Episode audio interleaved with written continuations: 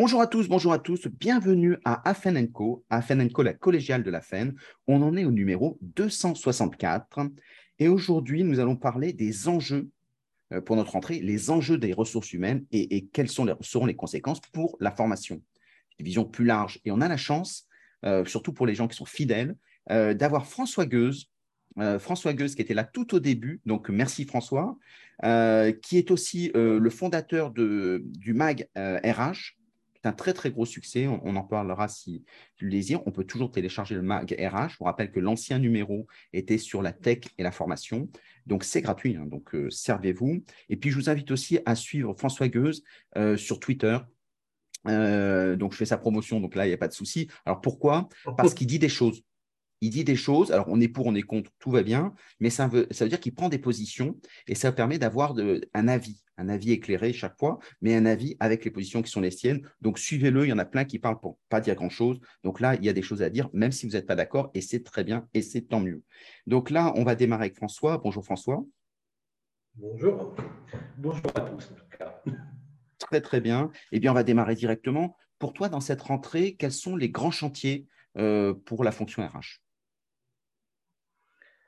C'est une question très, très vaste. Et puis surtout, dans, dans une période telle que celle que nous vivons, on voit bien que parmi les grands chantiers, euh, on, a tout un ensemble de choses qui sont, en train de nous tomber sur le dos.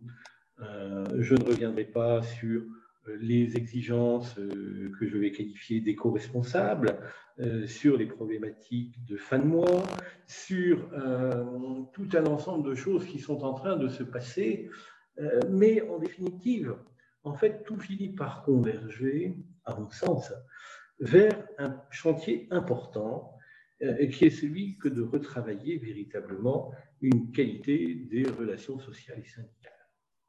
Pourquoi travailler sur cette qualité des relations sociales et syndicales euh, Pour la simple et bonne raison, à mon sens, que dès avant même la crise du Covid, nos entreprises s'étaient engagées dans tout un ensemble de transformations que je qualifierais de numérique. Je pense qu'à la fin, on est quand même particulièrement fait de, tous ces éléments, euh, que ces transformations numériques ont des effets extrêmement positifs, mais aussi parfois des effets induits qui sont moins désirables. Et, parmi les effets induits moins désirables, on a des choses qui conduisent à une certaine forme d'individualisation du travail, des gens qui travaillent peut-être plus côte à côte qu'ensemble. Euh, avec des modes de fonctionnement qui sont portés par des procédures, euh, procédures qui sont actionnées par des outils informatiques, et d'une certaine façon, le collectif de travail s'est un peu effrité. Mm. La période de Covid que nous avons connue, à mon sens, a donné un coup de booster à ce genre de, à ce genre de fonctionnement, avec une montée en charge, une montée en pression du télétravail. Mm. Cette montée du télétravail s'est faite un petit peu à l'arrache dans un grand nombre d'entreprises, il faut bien être honnête. Et euh, parfois, ça s'est bien passé euh, dans, des entreprises qui avaient quand même déjà, pour un certain nombre d'entre elles, euh, travaillé et réfléchi au mode de fonctionnement du télétravail. Et puis, ben, dans un grand nombre, dans la majorité des autres entreprises, ça s'est passé quand même un petit peu dans la douleur, excusez-moi. Mais comme tu disais, est-ce que c'est pas, comme tu le disais, le fait de dire, parce que Georges Friedman l'avait dit, l'émiettement du travail au sortir de la guerre, donc cette façon d'individualiser, donc les gens sont tout seuls, donc d'avoir une détresse, l'homme n'est pas fait pour être tout seul, euh, c'est comment tu peux faire dans les entreprises pour euh, les refaire travailler ensemble, surtout avec la montée en puissance de la demande de télétravail, où les gens disent, moi je veux bosser chez moi. Et c'est bien pour ça que euh, je mets ces éléments comme éléments de réponse à ta première question et que je parle de la nécessité de repenser une certaine forme de dialogue social, parce que nous allons avoir besoin d'un dialogue social pour retravailler des collectifs qui ont été abîmés. Tu penses que les partenaires sociaux sont prêts Les partenaires sociaux sont prêts à, à ouvrir ce chantier? Je pense qu'ils sont prêts à l'écouter. Donc il faut les acculturer. Ils auront beaucoup de difficultés à rentrer à l'intérieur, de la même manière que nos DRH auront beaucoup de difficultés à, rentrer à l'intérieur parce que la pression des, modèles organisationnels que nous avons développés ces dernières années, ben, elle est là. Mm. On n'arrive pas à s'en séparer. Donc, remettre du collectif de travail, c'est aussi, vous m'en excuserez, euh, travailler à éviter que le moindre problème, la moindre petite difficulté, le moindre caillou dans la chaussure, si vous me permettez, ne remonte à la direction générale. C'est d'une certaine façon retravailler, remettre aussi au niveau de la ligne managériale tout un ensemble de possibilités de régulation des difficultés et des éventuels conflits qui peuvent exister. Euh, sous-entendu, c'est réservons au sommet de la pyramide les questions de discussion, de négociation politique, stratégique, j'en passe et les meilleurs, tous les machins et reprenons la main sur le terrain, sur notre travail quotidien. Ça, c'est un premier point. Deuxième point, dans, le chantier, dans les chantiers de rentrée, on ne va pas se voiler la face. Nous avons nous faisons face à une augmentation euh, de, euh, vais dire, des produits de consommation courante. Je ne veux pas parler de l'essence, euh, mais aussi de tout ce qui concerne les, les, denrées alimentaires et des choses comme ça, qui viennent impacter les, les catégories de, personnel, euh, ben, je vais dire les plus fragiles, les moins aisés, si vous me permettez. Et, ça se traduit dans les entreprises de François, ça se traduit dans les entreprises par, euh, par une, demande plus forte pour euh, une revalorisation salariale Cette inflation et la, question, c'est cette inflation se traduit par des demandes salariales beaucoup plus marquées et qui ne sont pas que des petites choses que l'on voit fleurir à la radio, etc. Sur le terrain, il y a de vraies demandes qui sont en train d'émerger. Euh, la seule chose, c'est que, euh, d'une certaine façon, euh, il y a des entreprises qui, dans cette période actuelle, s'en sortent relativement bien. Alors, je ne vais pas parler, comme certains, de profiteurs de guerre, de super profits, des choses comme ça. Mais il y a des entreprises qui vont bien, il faut mm. bien être honnête, mm. et il y a des entreprises qui peinent véritablement à se relever de la période Covid que nous avons connue. Période Covid d'ailleurs qui n'est pas finie. Mm. Hein, ne l'oublions pas, nous avons toujours un grand nombre de cas de Covid.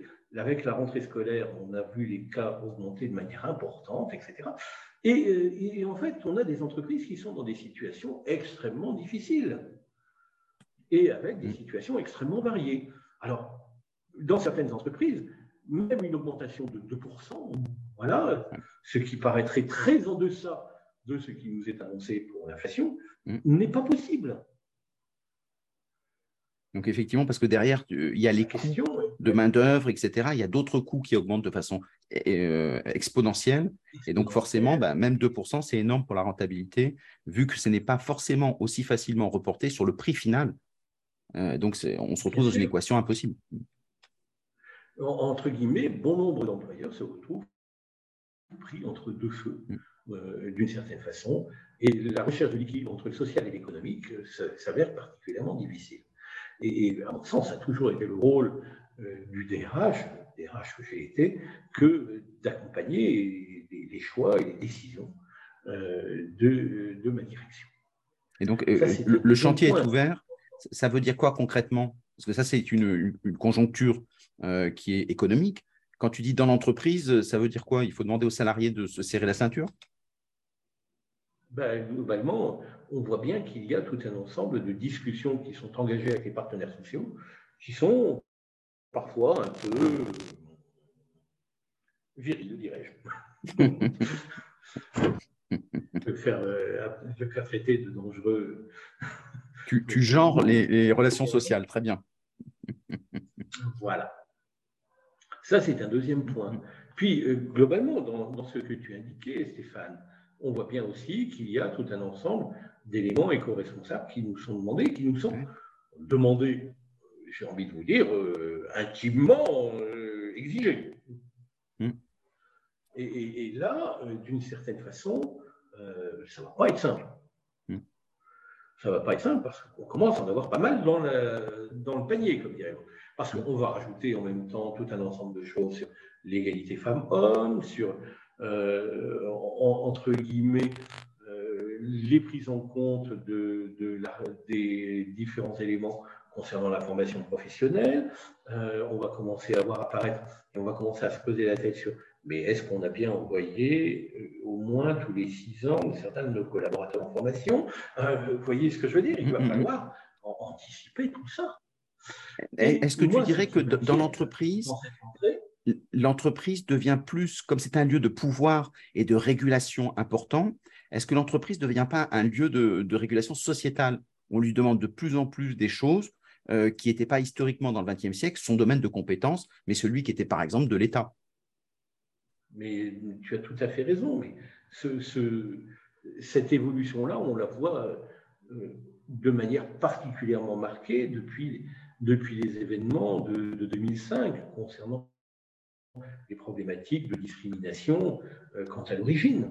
Je ne sais pas si vous vous en rappelez, hein, il y a eu dans, ces années-là véritablement des mouvements euh, de jeunes, notamment, hein, euh, qui ont commencé à, trouver particulièrement inacceptable, et je les comprends, et je les soutiendrai d'ailleurs, de ne pas pouvoir avoir accès à l'entreprise à cause de leur couleur de peau, de, leur prénom, enfin, j'en passe les meilleurs. L'entreprise est de plus en plus le réceptacle le réceptacle de tout un ensemble d'éléments euh, sociétaux. Mm. il y a toujours une chose qui m'a toujours sidéré, excuse-moi, euh, c'est que d'une certaine manière, on dit toujours aux entreprises, mais vous devez avoir X de collaborateurs en situation de handicap. D'accord? Mm. euh, Rappelle-toi quand tu étais jeune, Stéphane, il n'y a pas si longtemps. Merci. Quand tu étais à l'école, tu avais beaucoup de petits camarades en situation de handicap euh, Non. Alors, de, mémoire, non. Pas du tout. là il est un peu du style faites ce que je dis parce que je fais, quoi. Hein Complètement. il y a là tout un ensemble de choses. Et, pour moi, tu vois, il y a quelque chose qui m'inquiète un peu dans cette rentrée sociale. Euh, c'est pas chacun des problèmes pris séparément, parce que d'une certaine façon, j'ai envie de, dire, nous y arriverions. La seule chose, c'est que simultanément, nous avons à nous interroger sur nos organisations de travail, la qualité du travail, le sens du travail, la rémunération, tout un ensemble de problématiques sociétales, tout un ensemble de problématiques sociales. Et d'une certaine façon, on a plein de choses qui, nous viennent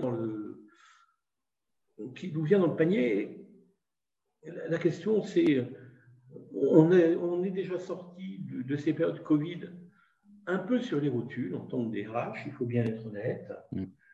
Et, là, bah, c'est parti pour que, ce soit, pour que ça continue de cette manière-là. On ne va pas pouvoir tenir très longtemps ainsi. Surtout quand on annonce, euh, même si euh, j'entendais ce matin euh, à la radio que en fait, euh, peut-être pas, mais euh, en fait, on a envie d'aller sur la réforme de retraite, mais, peut-être pas, etc.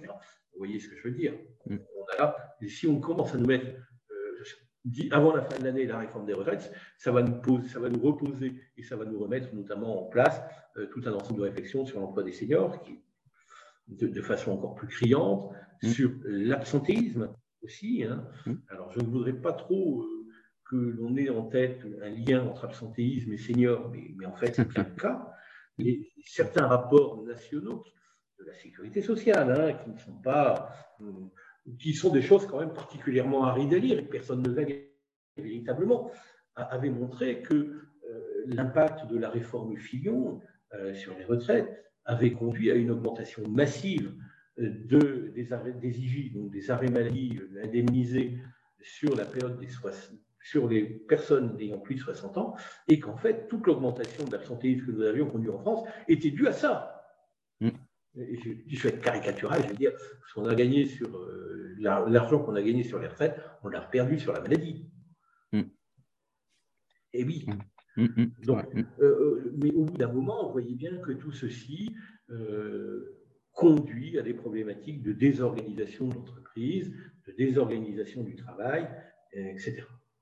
Donc ça, pour moi, c'est des choses qui nous arrivent dans le panier et mm. on va avoir du mal à gérer. On va avoir du mal à gérer parce que malgré tout, bah, en parallèle, il faut continuer de faire la paix, il faut envoyer les gens en formation, il faut travailler leur carrière, etc., etc., etc. Et au bout d'un moment, euh, bah, le panier, il est plein. Mm, mm. Voilà. Qu'est-ce que tu dirais pour, pour, les, gens qui disent en France, c'est ingérable? On ne peut pas faire de réforme en France. Il y, en a, il y a des gens prestigieux qui l'ont dit.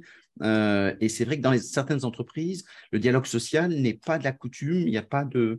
Euh, c'est un peu compliqué. Tu dis mission impossible? Mais on peut faire des, on peut faire des réformes en France. Il faut, arrêter de dire. Excusez-moi, je vais dire. tu disais tout à l'heure que, que, je disais des choses et que parfois je pouvais en choquer mais il faut arrêter de dire ce genre d'ânerie quand même. Ou alors c'est parce qu'on ne veut pas en faire. Euh, sur quoi ils se basent pour dire on ne peut rien réformer Attendez, on peut tellement rien réformer que ce n'est pas, pas à vous que je vais apprendre le nombre de réformes de la formation professionnelle qu'on a fait. Hein mais c'est plus ou moins financé. La dernière étant euh, la réforme de 2017, qui, à mon sens, hein, est un machin qui a été conçu sans, être, sans avoir pensé au financement, au point tel que France Compétences, c'est plus, c'est plus un trou qu'il y a dans les caisses, c'est un gouffre. Mais c'est aussi euh, un, problème de réforme dans les, dans les réformes de, de l'État, c'est-à-dire qu'on fait des outils dont on ne voit pas, ni on ne pilote pas les réformes, on impose des choses, mais est-ce que c'est vraiment efficace in fine? Quand on voit par exemple avec le CPF, le nombre de personnes qui utilisent leur CPF, ce n'est pas forcément la peine de mobiliser tout le monde pour un tel projet, avec la plateforme CPF qui est un, beau projet en soi, mais l'usage, personne n'analyse cet usage. Et on entend le ministère dire que c'est bien. Ils sont contents parce qu'il y a une progression. Partant de pas grand-chose, forcément on progresse. Mais il n'y a pas d'usage de l'efficacité en se disant ça va nous permettre de former, d'améliorer la qualité du personnel en amont, en aval, peu importe la démarche. Et c'est une autre façon de l'État qui se réforme. Hein. C'est la réforme de l'État qui est soulevée. Il y a eu des tentatives euh, avec des lois euh, d'orientation de, de financement euh, qui ont essayé de nouvelles choses, travailler sur l'efficacité, mais on ne sait pas bien faire ça encore dans le gouvernement, dans tous les gouvernements, qui n'est pas de parti pris. Dans, tous les gouvernements, ce n'est pas un problème. Mmh. Mais, excuse-moi, je, vais, je vais, prendre ta place et je vais, je vais t'interviewer, cher ami. Euh, oui, c'est assez moche, ça. en tant qu'expert de la formation professionnelle concernant le CPF et l'usage du CPF, que pensez-vous de la répartition constatée de ce CPF concernant les formations mises en œuvre, euh, permis de conduire, euh, etc. Je, suis désolé. Je ne te demande pas la réponse parce que je pense que tous les auditeurs de, de ton podcast mm. sont au courant. Mais excusez-moi, on, on, claque du fric de manière inutile. Enfin, c'est pas inutile, mais pas au bon endroit, à mon sens. Mmh.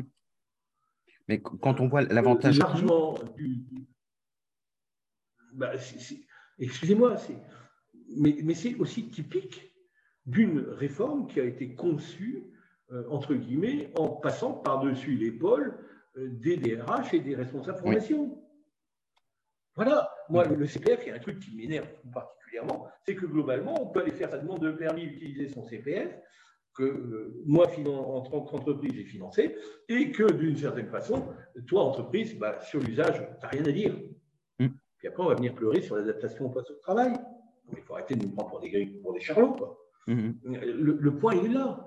C'est d'une certaine façon, tout d'abord, cette réforme, nous étions tout un ensemble à dire et à voir que dès le départ, elle n'allait pas être financée, que euh, d'une certaine façon, tout un ensemble, je vais, pas dire, je vais de garde-fous, quant à l'utilisation des fonds, bah, elle n'allait pas être présente. Et puis tu parlais de l'application, c'est quand même cette application m'a fait particulièrement rire. euh, quand je l'ai utilisée pour la première fois. Euh, et je crois qu'on n'a pas fini d'en constater les effets pervers, parce que d'une certaine manière, euh, c'est un. Alors, ce serait assez long d'expliquer comment ça, comment ça fonctionne derrière, mais on finit par avoir des logiques d'enchères inversées. Mm. Terrible. C'est terrible. Et surtout, vous m'en excuserez. Alors, je pense qu'il y a des, organismes de formation qui t'écoutent et je pense qu'ils sont particulièrement d'accord avec moi là-dessus. Euh, et, et, les responsables de formation aussi. Je suis désolé, on n'achète pas une formation des modules de formation, des programmes, des machins, etc. Quand on achète une paire de chaussettes, mon Dieu. Hmm.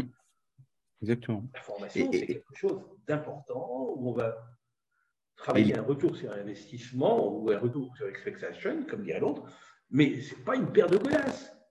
Exactement. Ou alors il faut, il faut avoir l'usage de la chaussure et donc y réfléchir en ayant un projet. Mais quand on l'avait dans, dans notre précédente émission avec Alain-Frédéric Fernandez, il avait fait sur les entretiens professionnels ce, constat euh, qu'il n'y avait que 2% des personnes qui faisaient un entretien professionnel qui avaient un objectif professionnel, un projet. Et donc, si on n'a pas de projet dans ces cas-là, on fait des formations, comme tu disais, bah, autant prendre le permis de conduire, autant prendre des, choses de ce type. De, de toute façon, ce n'est pas perdu, même si on ne sait pas ce qu'on va en faire. Or, le, fondamentalement, on suppose que l'apprenant a un projet, ce qui, dans un monde qui bouge énormément, euh, c'est absurde. 2%. Bien sûr. Est-ce que justement dans, ces projets-là, donc tout évolue, tout avance, euh, un grand projet justement de, de, grande réforme, euh, c'est la numérisation de la fonction RH. Tu dirais qu'on a avancé, c'est bien, pas bien, peut mieux faire? On, avance de manière intéressante d'ailleurs. Très bien. Parfois, la difficulté que l'on a, c'est que les avancées euh, sont faites sans qu'il y ait une vision, une perception de l'ensemble. Ça peut être problématique.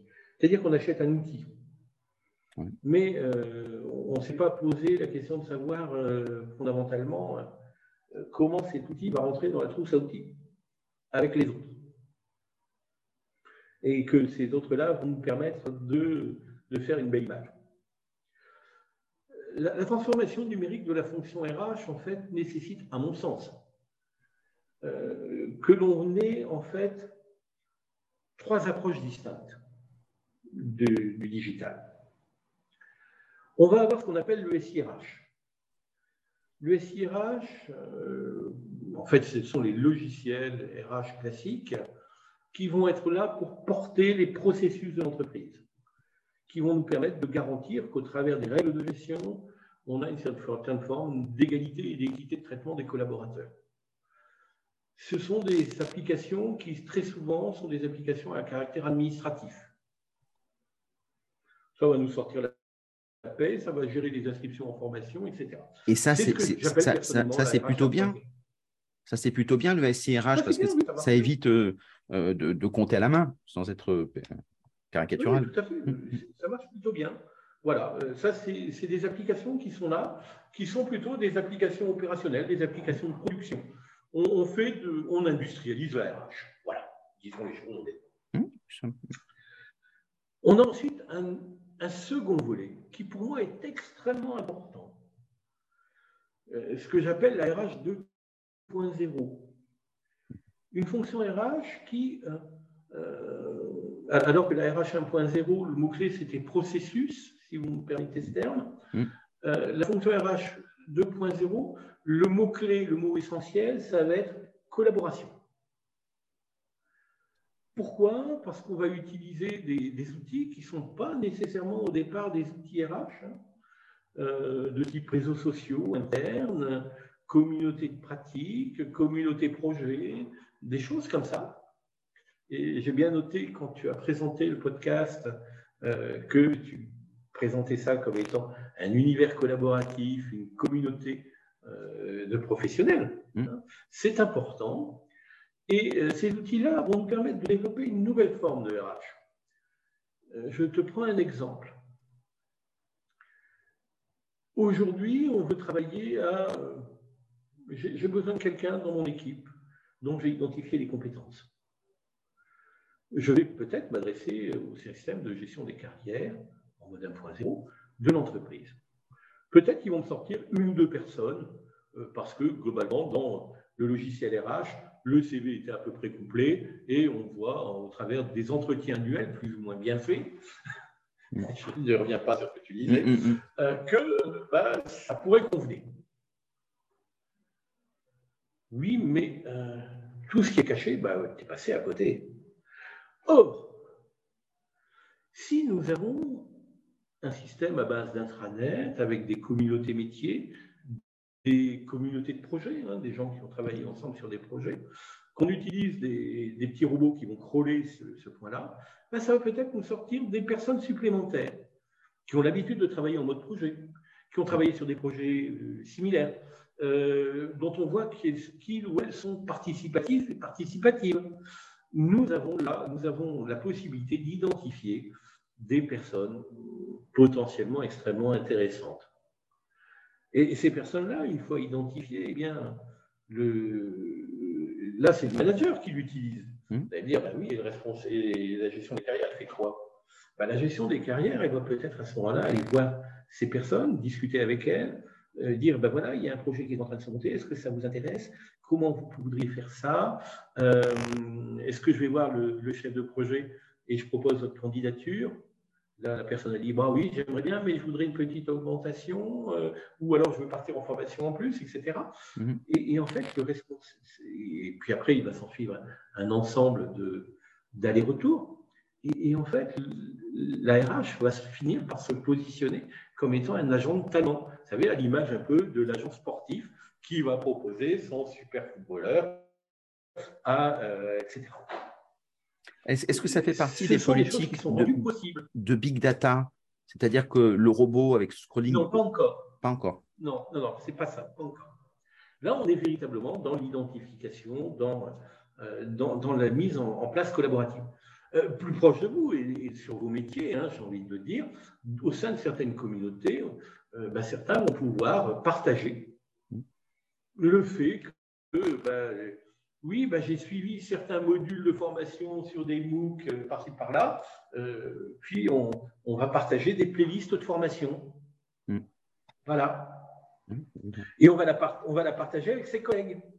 Et hmm. donc, il y a une espèce de, d'enrichissement mutuel qui peut, se, qui peut s'enclencher. On va dire, OK, mais alors, euh, moi, en tant que responsable formation, c'est qu'est-ce que je fais dans cette affaire-là? Notre rôle, ça va être aussi à ce moment-là de garantir la qualité de ce qui est, de ce qui est propagé, parce que vous savez fort bien que d'une certaine manière, on peut trouver tout et n'importe quoi comme formation. voyez? Donc, c'est à nous à, euh, garantir la qualité de, ce qui est partagé, mais aussi, euh, nous avons, nous, la possibilité euh, sur tout un ensemble de sujets, de créer, de proposer ces playlists dans une logique de développement de l'information et on voit à ce moment-là les collaborateurs qui ont envie d'avancer, etc. Ce qu'on appelle la pédagogie. Ça, c'est le deuxième point. C'est ce qu'on appelle la pédagogie, l'animation, et donc le responsable de formation aurait pour vocation à organiser ça, parce que les gens spontanément ne vont pas tout donner leur vie euh, sur, dans l'entreprise. Il faut bien structurer ça, animer la formation pour que la base donne ses matériaux, ses playlists par exemple, très bon exemple. Est-ce que c'est ça? Et, vous avez aujourd'hui déjà des, applications qui fonctionnent très bien sur ce code-là. Euh, et, qui, et ça ne fait pas en claquant dans les doigts, hein, attention. Il y a une certaine forme d'apprentissage euh, qui, va devoir se mettre en œuvre pour ce changer. Il y a des entreprises, il y a des entreprises qui pratiquent? Tu as des exemples d'entreprises? Je ne peux pas en parler comme ça, je suis désolé. D'accord. mais il y a des exemples, donc très bien. Mais il y a des exemples qui, commencent déjà à bien fonctionner. Des belles expérimentations. très honnêtement, euh, là, je suis moi sur un projet actuellement où on va mettre ça en place auprès de près de 500 formations hmm. euh, universitaires. Très bien. Où justement, ils vont pouvoir développer ça avec leurs étudiants. Pardon, je t'ai coupé, il manquait un, troisième point. Voilà. Et ça, c'est le 2.0 mmh. avec le mot-clé collaboration. Tu l'as bien compris. Mmh. Le troisième, il y a, donc il y a RH 1.0, RH 2.0, et puis bah, il y a RH 4.0, 3.0. 3.0, et, là, le mot-clé, bah, ça va être inférence. Oh, oula en, fait, globalement, euh, ça reprend très fortement les, approches du web. Le web 1.0, c'est quelque chose d'assez descendant, etc.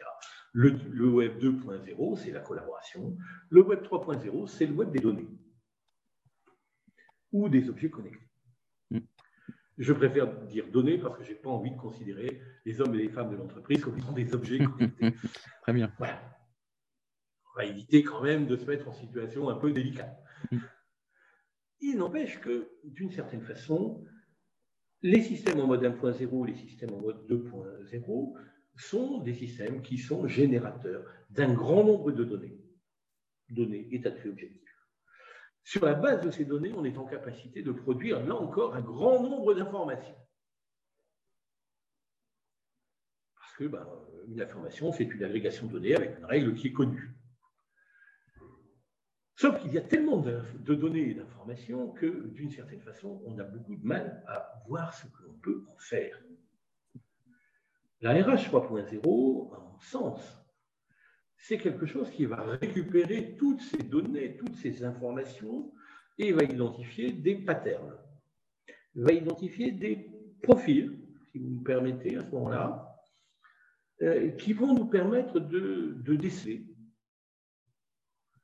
en fonction des questions que nous nous posons, euh, des situations ou des modalités de gestion à mettre en œuvre. Je m'explique. Je prends un ou deux exemples. Là, on est quand même. On n'est pas dans la science-fiction, mais malgré tout, il y a très peu de gens qui, utilisent ça. Et tu, dirais, si je tu devais avoir un horizon, tu dirais que l'horizon, c'est euh, cette, cette, troisième, ça serait à deux ans, cinq ans, dix ans, vingt ans? 10 ans, 10 ans pour que ce soit véritablement bien généralisé, je pense. Dans ces éléments, qu'est-ce que l'on a? On a en fait un premier point où on a récupéré toutes les données, mode 1.0. Puis on a en même temps récupéré, par exemple, tous les états des pointeuses. Donc, on a le dossier du personnel, le pointage, et en fait, on se dit, tiens, on peut peut-être faire une étude sur l'absentéisme.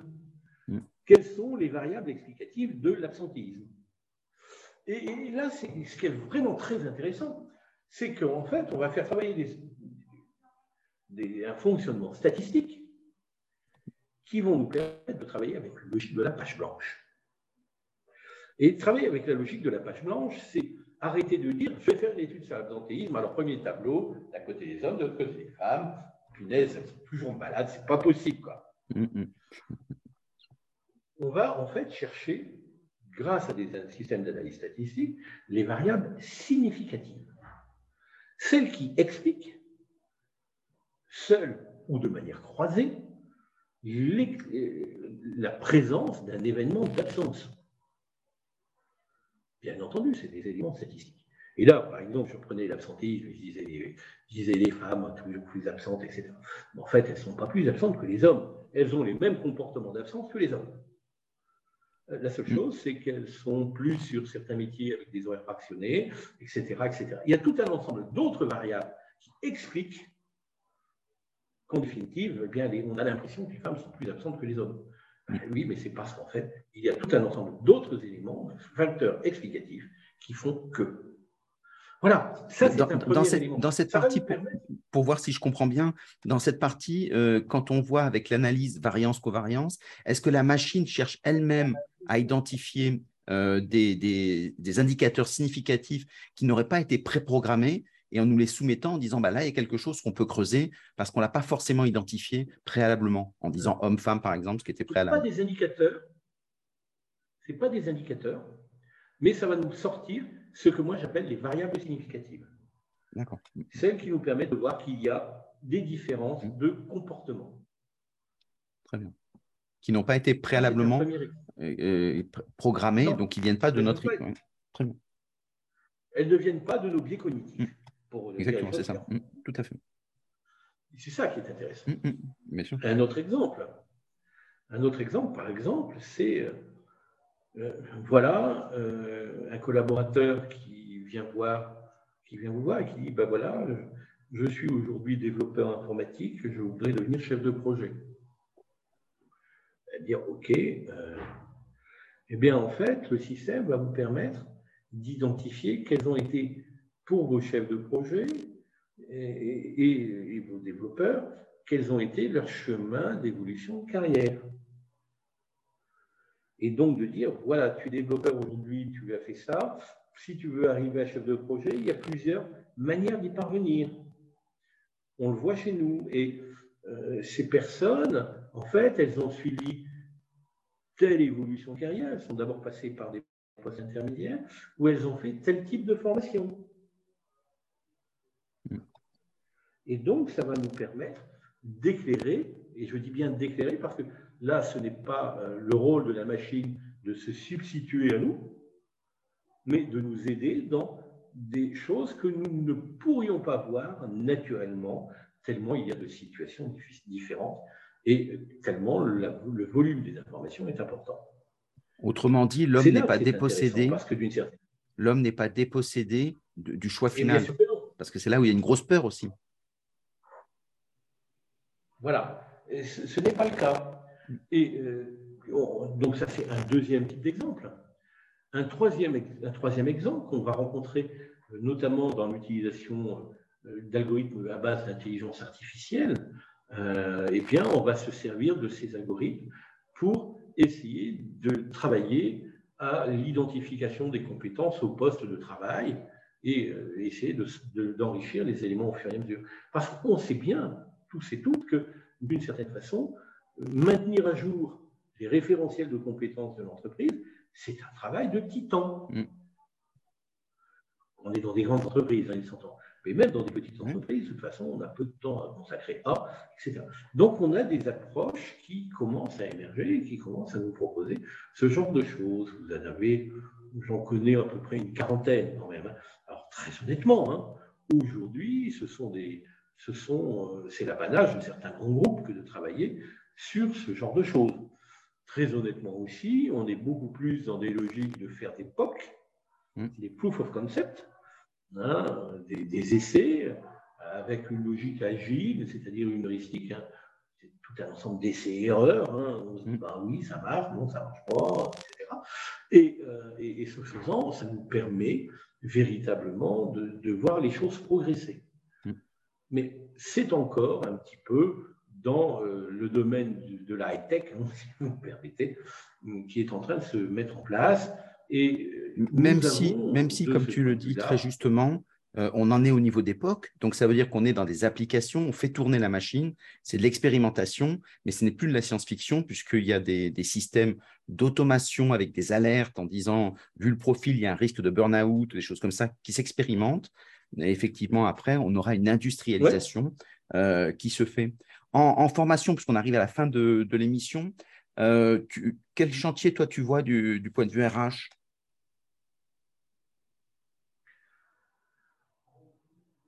Pour moi, il y a différents chantiers qui sont importants. Euh, j'en prendrai un.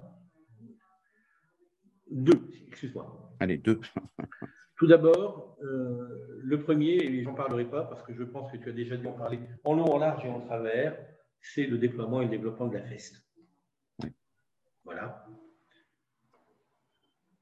je pense que c'est important euh, que de travailler là-dessus. C'est aussi une reconnaissance et une réappropriation des, métiers. Voilà. Le deuxième point, c'est aujourd'hui, c'est le développement du learning. Et en fait, c'est euh, tout le contexte de la formation professionnelle et de la manière dont elle est dispensée qui, évolue. Euh, ce n'est pas, à vous que, je vais expliquer que nous sommes quand même dans une logique où la granularité euh, est de plus en plus petite, où d'une certaine façon, les, les actions de formation elles sont plus gérées de, de, bout en bout avec les mêmes acteurs. On va, on va recourir à une plateforme pour faire de l'évaluation, à une plateforme pour pour diffuser un certain contenu, à une autre pour faire de l'évaluation, à une dernière pour gérer l'inscription globale. Enfin, j'en passe et On a bien plein. Euh, on, devient véritablement, je pense, avec ces logiques de learning et cette multiplication des acteurs, notre rôle devient véritablement un rôle d'assemblier dans le sens noble de la chose, parce que mm-hmm. globalement, euh, ça veut dire que si on assemble tout un ensemble de choses, il faut que malgré tout que tout cela reste cohérent, fluide, euh, euh, sympathique. Hein. Il faut que ce soit plaisant à, utiliser. Et euh, je dirais qu'il y a eu au cours de ces dernières années tout un ensemble de travaux sur comment rendre la, comment rendre la, la formation, excusez-moi, j'avais la formation désirable. Hein. Marketing. Il y a quelques articles écrits par certaines personnes ici. d'une certaine façon, maintenant, mm, mm. dans le cadre du learning, nous avons à nous interroger véritablement sur comment on, comment on renforce on continue cette logique de diffusion de la formation professionnelle tout en étant dans ce rôle d'assemblier et en garantissant la cohérence de l'ensemble du système. Ce n'est pas évident. Euh, et, je pense que ça va être un véritable enjeu pour la simple et bonne raison que, euh, d'une certaine façon, les exigences de la loi à venir concernant le fait que normalement chaque collaborateur doit, euh, entre guillemets, bénéficier, je ne dirais pas subir, mais bénéficier d'une formation au moins tous les six ans, ça peut aboutir à une espèce d'envolée du nombre de, sessions de formation ou de formations à mettre en œuvre.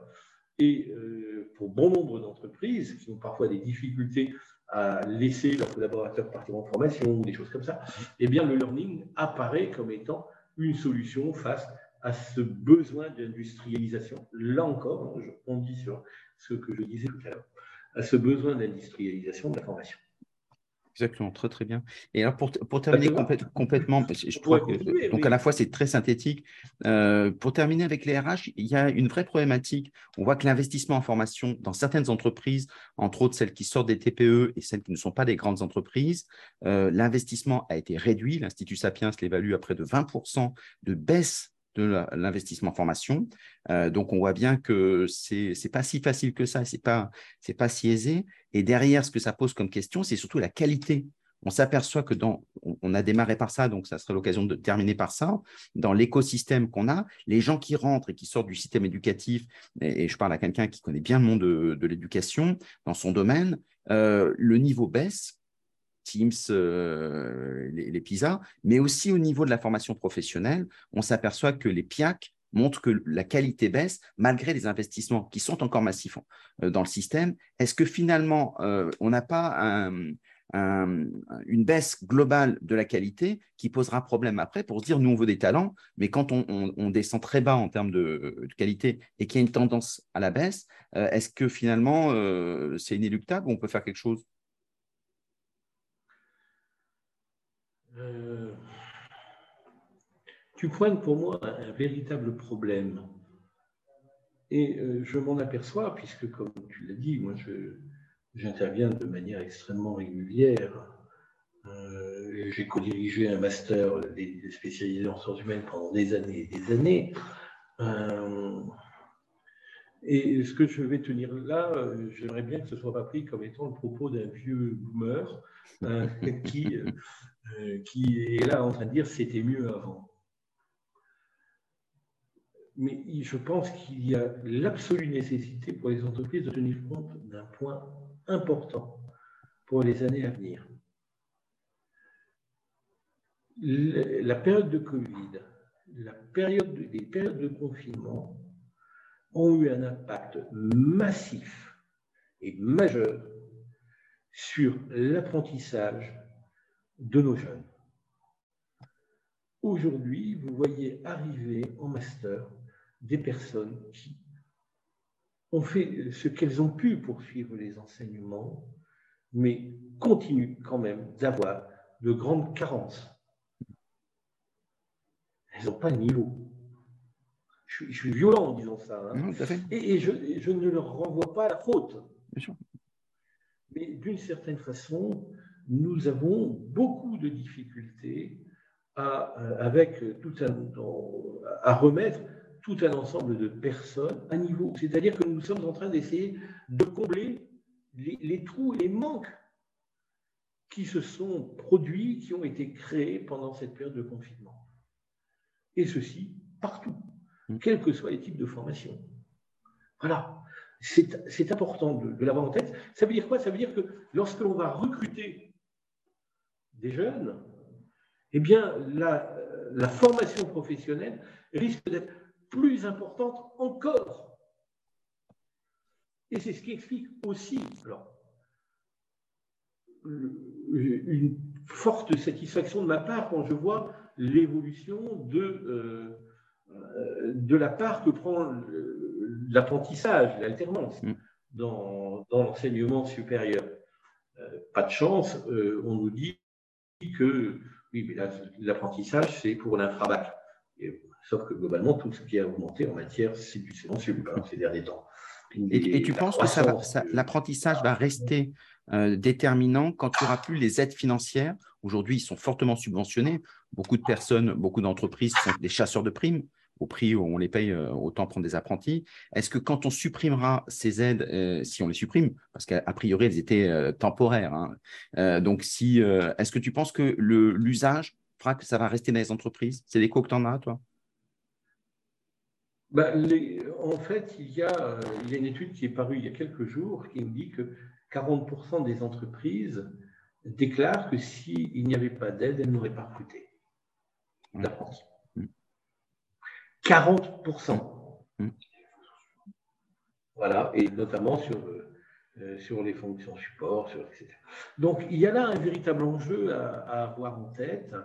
Et euh, j'ai envie de dire que euh, d'une certaine façon, tu parlais de qualité tout à l'heure, nous avons véritablement à faire des efforts en matière de formation professionnelle. Tout d'abord, garantir la qualité, etc. Ça, c'est important. Et n'oublions pas que euh, les deux années que nous venons passer ont été particulièrement ravageurs, je pense. Mmh. Euh, alors là, d'un point de vue collectif, c'est toujours des situations individuelles, etc. Mais ce, ça a été deux années qui ont été particulièrement ravageurs, ravageuses, excuse-moi, euh, sur tous les apprentissages collectifs. Mm. Et ces apprentissages collectifs, surtout quand on commence à vouloir parler soft skills, machin, etc., eh bien, c'est important. Absolument. Mm. Voilà. Donc ça, c'est bien. Alors, euh, bien sûr, c'est frustrant parce qu'on on sent qu'il y a plein de sujets qu'on aborde, qu'on survole, et donc il faudrait un, tome 2. Euh, mais je voulais terminer par quelque chose d'important. Human Day redémarre. Donc, visiblement, c'était avant le, la Covid. Dans ces cas-là, euh, maintenant, ça, redémarre. Ça aura lieu le 27 septembre, donc très bientôt. Euh, qu'est-ce que c'est? Ah ben, Je suis avec Maxime François, euh, qui est l'initiateur de, Human Day, qui vient d'arriver. il m'a rejoint dans, dans, le bureau. je vais lui laisser la parole, mais c'est quelque chose d'extrêmement enthousiasmant pour l'ensemble des professionnels RH et, des responsables de formation. Maxime? Oui, bonjour monsieur. Bonjour. Euh, bonjour Maxime. Human Day, c'est enchanté. Euh, Human Day, c'est effectivement un, événement euh, qui cherche à rassembler une communauté qui a pour dénominateur commun l'humain dans les entreprises. Donc, les fonctions RH, évidemment, mais aussi les fonctions managériales et celles qu'on appelle aujourd'hui l'environnement de travail, que ce soit sur euh, l'aspect euh, le, bureau ou les services aux collaborateurs. Euh, L'idée, du coup, c'est qu'on essaye d'apporter à travers cette manifestation à la fois des réflexions et des solutions. Un responsable de formation. Donc, on a plusieurs parties dans l'événement. Un responsable de formation, euh, qu'est-ce qu'il peut y trouver, lui? Un responsable de formation, il peut trouver un intérêt à, nouer des liens avec euh, le monde de, l'entreprise, par mmh. exemple. Entre, euh, on, fait pas mal de synergies entre le monde académique et le monde euh, de, l'entreprise, avec à la fois des intervenants, mais aussi des écoles qui sont exposantes, l'Université de Lille, l'IAE de Lille. Il y a, pas mal de, diplômes qui sont, qui sont partie prenante de la manifestation. Et puis après, bah, il, peut, y trouver éventuellement aussi euh, euh, de l'inspiration, euh, je pense, parce qu'il y a des contenus de haute qualité. François parlait des soft skills à l'instant. Bah, par exemple, on fait venir Jérémy Lamry qui a écrit un, ouvrage, même deux ouvrages sur le sujet, sur les compétences du 21e siècle, communication, créativité, adaptabilité, comment travailler ces, ces, ces compétences-là. Euh, donc ce responsable de formation, il peut euh, avoir de l'inspiration, avoir du, lien avec du, monde de l'entreprise, et puis euh, il peut aussi peut-être avoir de l'inspiration, ou en tout cas être intéressé par la partie trophée qu'on organise. Il faut savoir qu'on a créé un, trophée dont c'est la deuxième édition, et on a quand même recueilli 54 dossiers de candidature cette année sur quatre prix. Un, dont donc, un prix sur recrutement responsable, un autre sur mieux vivre au travail, un autre sur l'organisation du futur, et il y a un prix spécial formé pour demain. Très bien. Hmm. Ça, ça devrait intéresser. Dans ce prix de formé pour donc, dans ce prix formé pour demain, il va y avoir par exemple des euh, nouveaux dispositifs de formation. S'il y a des entreprises qui montent des, nouveaux dispositifs de formation, c'est bien que les, compétences, les acquisitions, elles évoluent euh, dans certains métiers, dans certaines filières, et donc ça peut les intéresser. Mais c'est aussi des, entreprises qui créent euh, leur propre CFA ou leur propre école. Mmh. C'est aussi des dispositifs où, dans des secteurs en pénurie ou en tension, euh, les employeurs voient la formation comme un levier d'inclusion. Voilà. Euh, donc, alors, euh, comment on arrive à la fin si, si, on veut, c'est gratuit, c'est payant? C'est gratuit par le biais de, des, partenaires et notamment du, du.